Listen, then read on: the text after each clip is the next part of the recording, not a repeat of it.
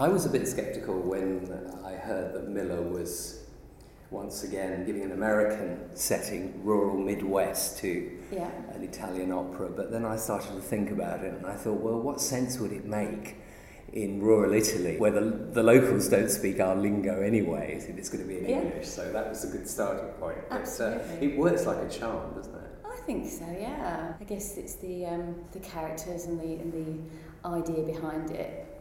is so universal. A young woman who feels like she rules the roost, and a, a young, sergeant, handsome guy, slightly less dynamic boy next door. I mean, it's you know, it's, yeah. it's so universal, and then the hope of being able to win love and I mean. Well, you you, you make it work though, because Adina is actually quite she's quite a complicated character in a way. Yeah. Because, you know, when you see the opera sometimes, it doesn't seem to make sense that she is so not interested in this rather gauche young man. And suddenly it all turns around when he's not interested in her. She's sort of absolutely. um, but I mean, how did you find your way to the character in this piece, and in what way did Miller help you find your way? I think from as soon as I opened the score, it was apparent to me that she was the girl I think that everyone knows from high school, really, who is pretty and has things pretty easy. Leader of the cheerleaders, or, you know, I mean, the, the girl all the other girls want to be. Mm, a I bit guess like that's- a bit like Glinda in, in Wicked. Have you seen Wicked? I haven't. No? Oh yes. Well, there's a there's a, a character there who's not dissimilar in Right. a way.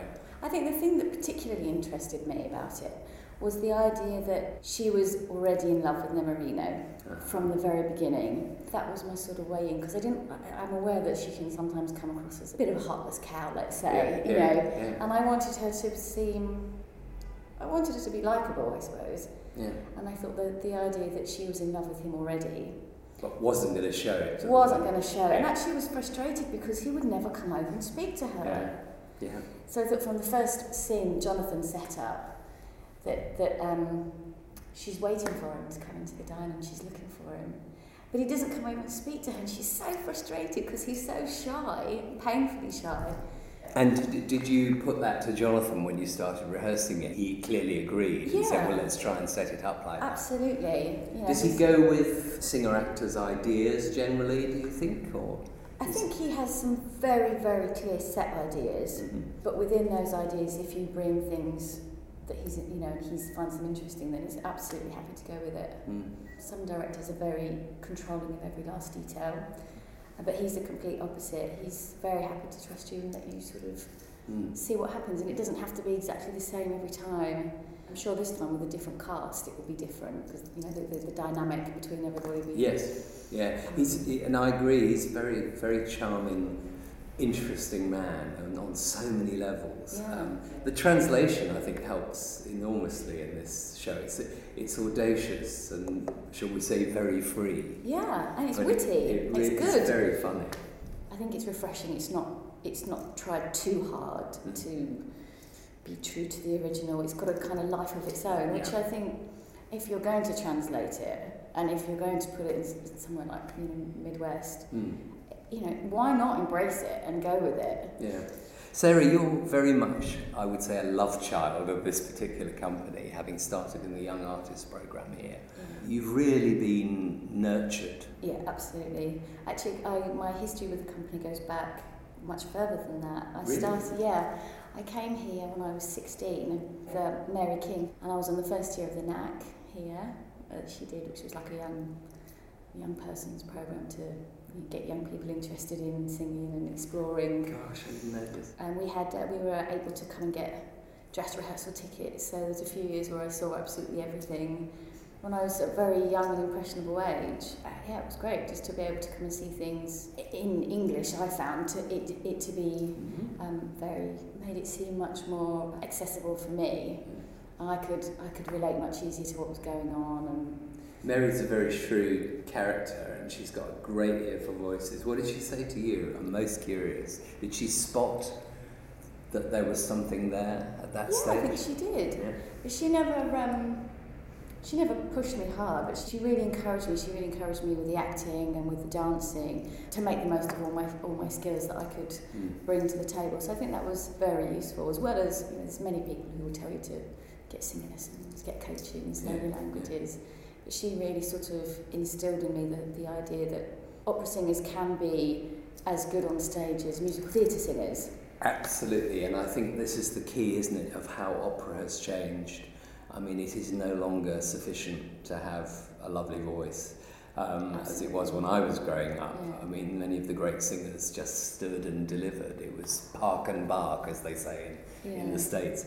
But that's interesting because it, it leads us into another area because your particular type of voice, or fach, uh, the, the lyric soprano, Yeah. there are lots of them. Oh yeah. There are lots of them, and you have to bring something very personal and very distinctive Yeah. to the characters you play, many of whom, I suppose not all of them are that interesting, but s- some are. Yeah, Um, it's up to me to find what's interesting about each of those people and, um, and bring them to life.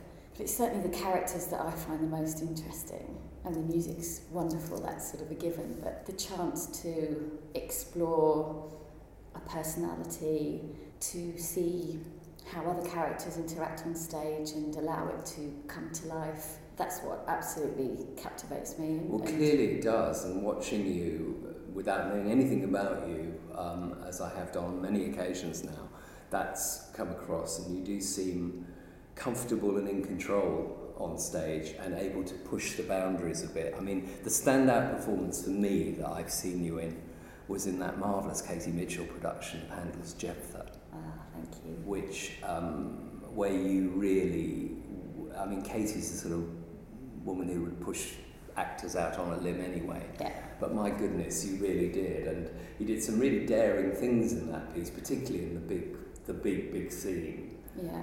Um, I can see you now the kind of your feet, your legs almost giving way beneath you, and, Yeah. and the whole vibrato taken away, and this white sound in the voice. I mean, gosh, I mean, was that an exciting experience? Oh, it was just the most extraordinary thing. And I think I was very lucky that it was my first experience, it was my first professional job. To work with someone like Katie, who really, I really sort of felt like I connected with. Mm. And also because, I suppose, because it was my first job, I felt that in some ways I didn't have the career expectations. Yes. No one knew me. Yes. I Yes. I wasn't in a pigeonhole yet, and I could just go out and, and do it. Go for it. Yeah, and I was in the, in the I was in quite a secure cast. Everybody else was just as committed as I was, and so it's sort of most extraordinary, most see, I didn't- wonderful. I didn't realise it was your first professional job. That makes it even more extraordinary. In Wales, it was when I did In it Wales, when it, yeah, because Yeah. it was co-production. Yeah, Yeah. Can you remember any particular work process that Katie took you through that made that possible? It was to do that final scene. She's very keen to make things real and not Hollywood, as she would say. So she wanted to follow through the idea of what would happen if I was actually shot, if my father actually had to kill me.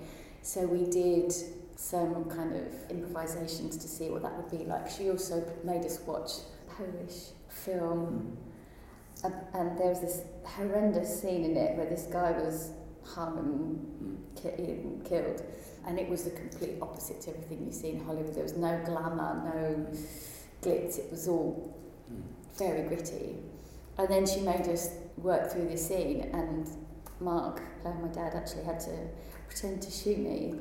And it, I mean, it was horrific for everybody, but it really then, having gone there and having sort of allowed ourselves to imagine what it would be like, it then made when we came back and obviously they didn't have to do that but it did make the yes. it did give us all the potential in our imaginations to see where it was going you felt the reality somehow yeah. you were able to because you see I, I, I was an actor at one time and you know a lot of people poo-poo improvisations and uh, as being a waste of time but there were wonderful things that I was involved in where people were taken to the edge um, and found themselves getting very, very emotional just in an, in an improvisation workshop situation. I think it's really useful because it just stimulates your imagination. And I think anything that can make your character feel to you more three dimensional and anything that can make help you relate to the other characters in a more realistic way. I think sometimes it's it's all too easy to know what's coming next. So in that particular scene, it's all too easy to know that you're not going to be killed, that an angel is going to come in and rescue you. Yes. But um, No, you've got to feel the, the reality of the moment. Is, is there a dramatic soprano lurking inside you that would, or, or do you absolutely, are you absolutely happy and comfortable in your, no, I'm Particular very happy range. with yeah where I am. yeah? Perhaps in my voice type, there is a huge variety of characters, or certainly I've been able to find them so far. Yes, a lot of comedy as well as, Yeah, you see, you don't get much comedy in dramatic soprano territory, exactly. I think if I was Brunhilde, I'd probably be quite bored. So um, no, I think it's wonderful to for me to be able to come to work and every three or four months explore someone new and You know, uh, the other show in which you, you shone um, conspicuously, which is one of the worst things I've ever seen, Kismet. Um. Um, uh, well, we haven't got time here to go into the, the backstage story of that. I've heard some of it from Michael Ball. It, seemed to me, I have a background in musical theatre and I Right. presented a show on Radio 3 called Stage and Screen. right. So I'm passionate about the repertoire, and I thought, ooh, this girl's really got the style. She understands, you know, that this is not operatic. That this is, although it's sung in a sort of soubrette soprano voice, it's actually show music, and you really conveyed that. Thank you. Well, um, I relish the challenge, and to be on stage with you know, Michael Ball and Faith Prince, it was Oh, just yes. you know it's not something that um, opera singers generally get a chance to do. And for me, I sort of grew up wanting to be a musical theatre singer. Really, Yeah, really, do you? Have you got a belt voice in there somewhere? Not really. I'd like to think I have when the radio's on. Or Yeah. But um, yeah, that's where I mean I didn't even know what opera was when I was growing up, and it was, you know, you just relate to what you what you hear, what you're presented with, and at school there was musicals going on, Grease and West Side Story, and and I, then I did some Gilbert and Sullivan, that kind of thing. So I think you my heart is very much. Well, it started very much there. Did you ever seriously think though of you know okay I'll be a singing actress and I'll, I love this repertoire so much that maybe this is where I should go rather than opera? No, I, I thought I thought I could do I could be a singing actress, a singing actress, and do opera. Mm-hmm. Um, and I've never sort of thought of myself as being exclusively an opera singer. I mean, why can't we just be singers and do the repertoire that's presented to us? And as long as I can make a sound that people find appropriate for whichever repertoire it happens to be, why Mm. can't why can't I do that? Mm. Why can't all of us do it? I mean, it's why Yeah. shouldn't we? Well, when you go and see Wicked, because you could play Glinda in Wicked, um, when you go and see Wicked, uh, you, you should let me know what you I felt. think, Yes, okay. because it is it is a soubrette soprano part, and she goes up really very high, top C's and all sorts of things. Yeah. Okay. Oh yeah, it's um, but it's a great character as well, and it has that musical theatre pizzazz in the voice as well. But you, you know, you're absolutely right about you should be able to sing anything. I, I always remember um, Dawn Upshaw, yeah, saying to me once when I was asked, she made a musical theatre album, and I said, it's really interesting because you're not singing really in a chest voice. You're just kind of using the words Yeah. to change the kind of the sound and just bring the voice down a bit. But she she doesn't. Yeah, I think that's what you're saying, really, Yeah. isn't it? Oh, I, used to, I love John Dawn I'm sure. I think was it I Wish It So, was that the Yes. Isn't that the most beautiful song? Most beautiful. I don't see what the difference is between doing some musical theatre, some Gilbert Sullivan, some Mozart. You Mm. know, I mean, what's Mm. good singing is good singing, I think. Well, the next time they do maybe a Bernstein show here, you're a shoe in, really. I hope so. Yeah, absolutely. What you said about vocal health is interesting as well. What, what are the toughest realities of being a singer? I mean, is it the making of choices? Is it the keeping the voice young and mobile and fresh? What you tell It's me? all of those things. I think it's being realistic about what repertoire you can do, so not taking on things which are too big. Someone will say to you, "Would you like to sing?" I don't know. It's not happened to me yet, but let's say I would love to sing Violetta. You know, she is a fabulous character, and the piece is amazing. If anyone ever asked me to do it, I'd, probably be quite tempted, but I would say no because it is not for me right now. Yeah. You know, and I think you have to be realistic and be prepared to take a take a chance. But that could be the future, couldn't it? As your voice matures and. I think certainly it's on. I'd like to think it's on the horizon, but um, I've always thought you know you have to just take each show as Yeah. it comes. Especially, I remember being at college and um, people being desperate to sing, you know, this aria or this aria, and it always seemed to be the big, heavy repertoire. Yes. And my singing teacher at the time said to me, "Don't even think about it. Sing what you can sing now, and then you'll be singing every day for." You know. Yeah, it's amazing though that how many people aren't wise, how many singers have delusions of what they think they can sing. And, uh, um, you know, some roles are very deceptive. On the surface, you think, I, Yeah. I have all those notes, I, I, I think I can get through that. Um, but they're heavier than they appear. Yeah. Violetta is one, Yeah. certainly. Yeah. Um, It's, yeah, you have to take good advice. Gilda is another. Exactly. I mean, you know, you may be able to sing most of the opera, but when you get to the storm scene, Absolutely.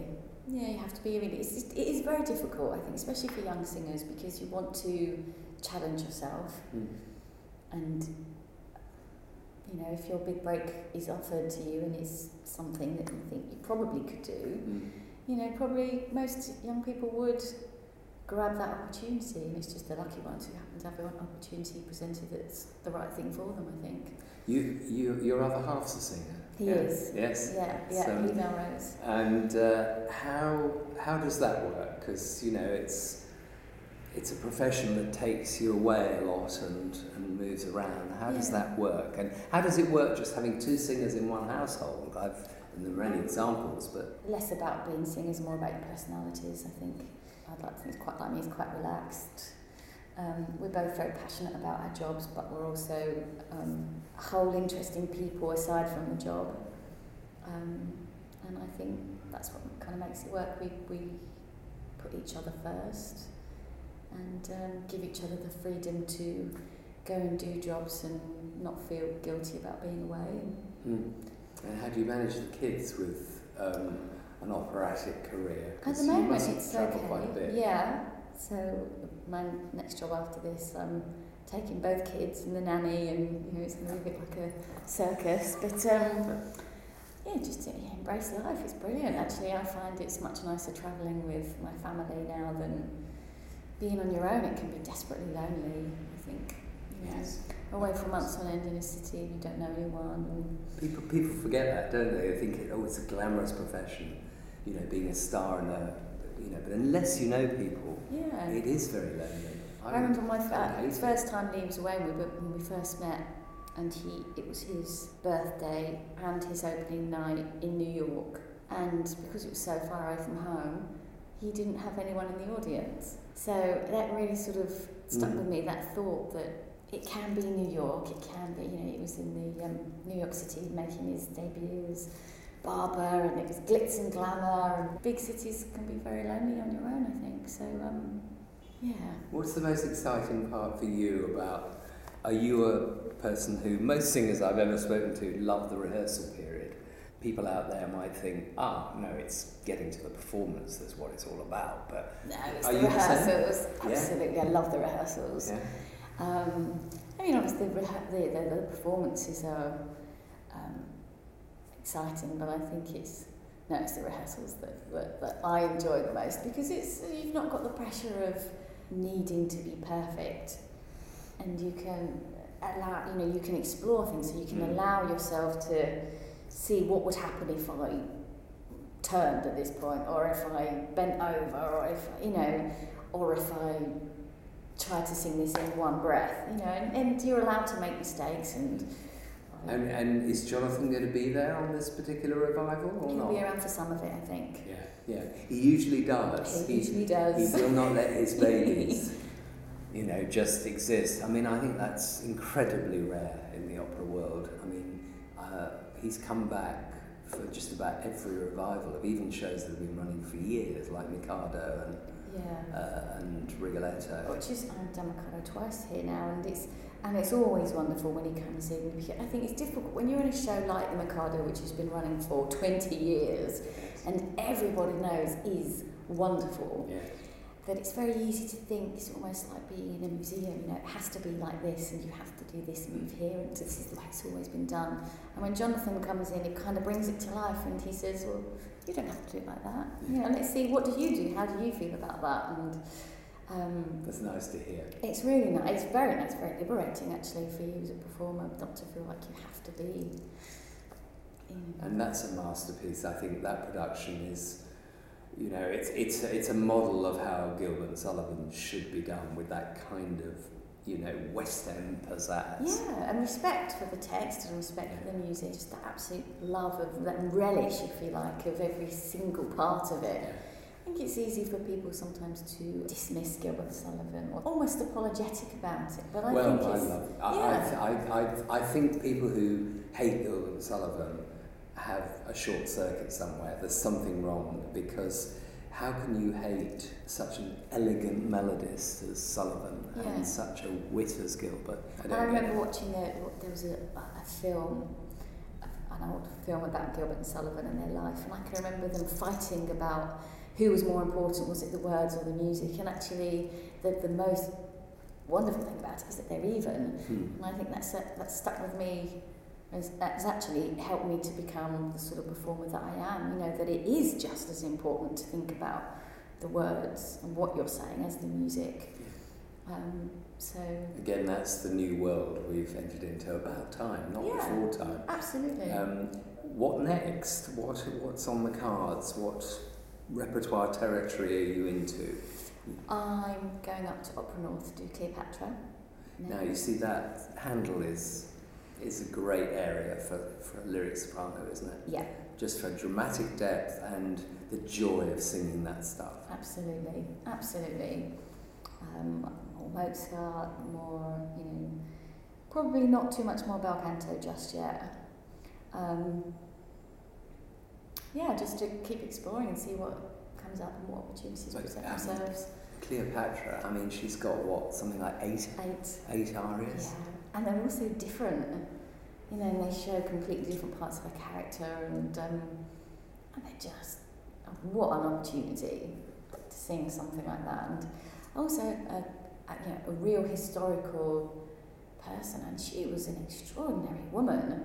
Mm. You know, often you think in history there's so many men who have dominated history and shaped our societies, and Mm. so she was, you know, she was a real feisty minx. She was, wasn't she? Yeah. And that final number shows her feistiness there. yeah, I can't wait. You know, she's, showstopper if ever there was one. I'm just, I'm interested already to think about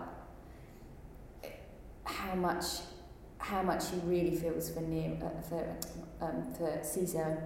How much is she, is, does she really love him? I think maybe there is something certainly there to explore. How much of it is power? How much of it is attraction?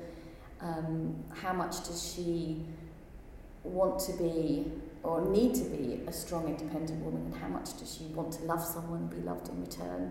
So I think that's already something that I'm really looking forward to So it's exploring. cooking already then. Mm. Who's your director on that? Tim Albery. Ah, yes. Interesting man, yeah. Yeah. I mean, you mentioned Violetta, but, you know, just you're allowed to fantasize for a moment, just to, to finish things off here. Um, what's a role that you're aching to sing? I'd love to sing Vixen again. Huh? I did that when I was at college. Um, Well, physically, you're just perfect for it, aren't you? I'd absolutely love to do that. Yeah. Um, yeah, that's number one. Easy. Maybe it'll happen here again because you know it's it's it's the house of Janáček. Yeah, I think I think there's a, a chance. Certainly, it's you know there's been certain things muttered about, but you know times are hard at the moment. Yeah. but um, yeah, that would be number one, Yeah. definitely. Thanks, Sarah. No, thank you, thank you very much.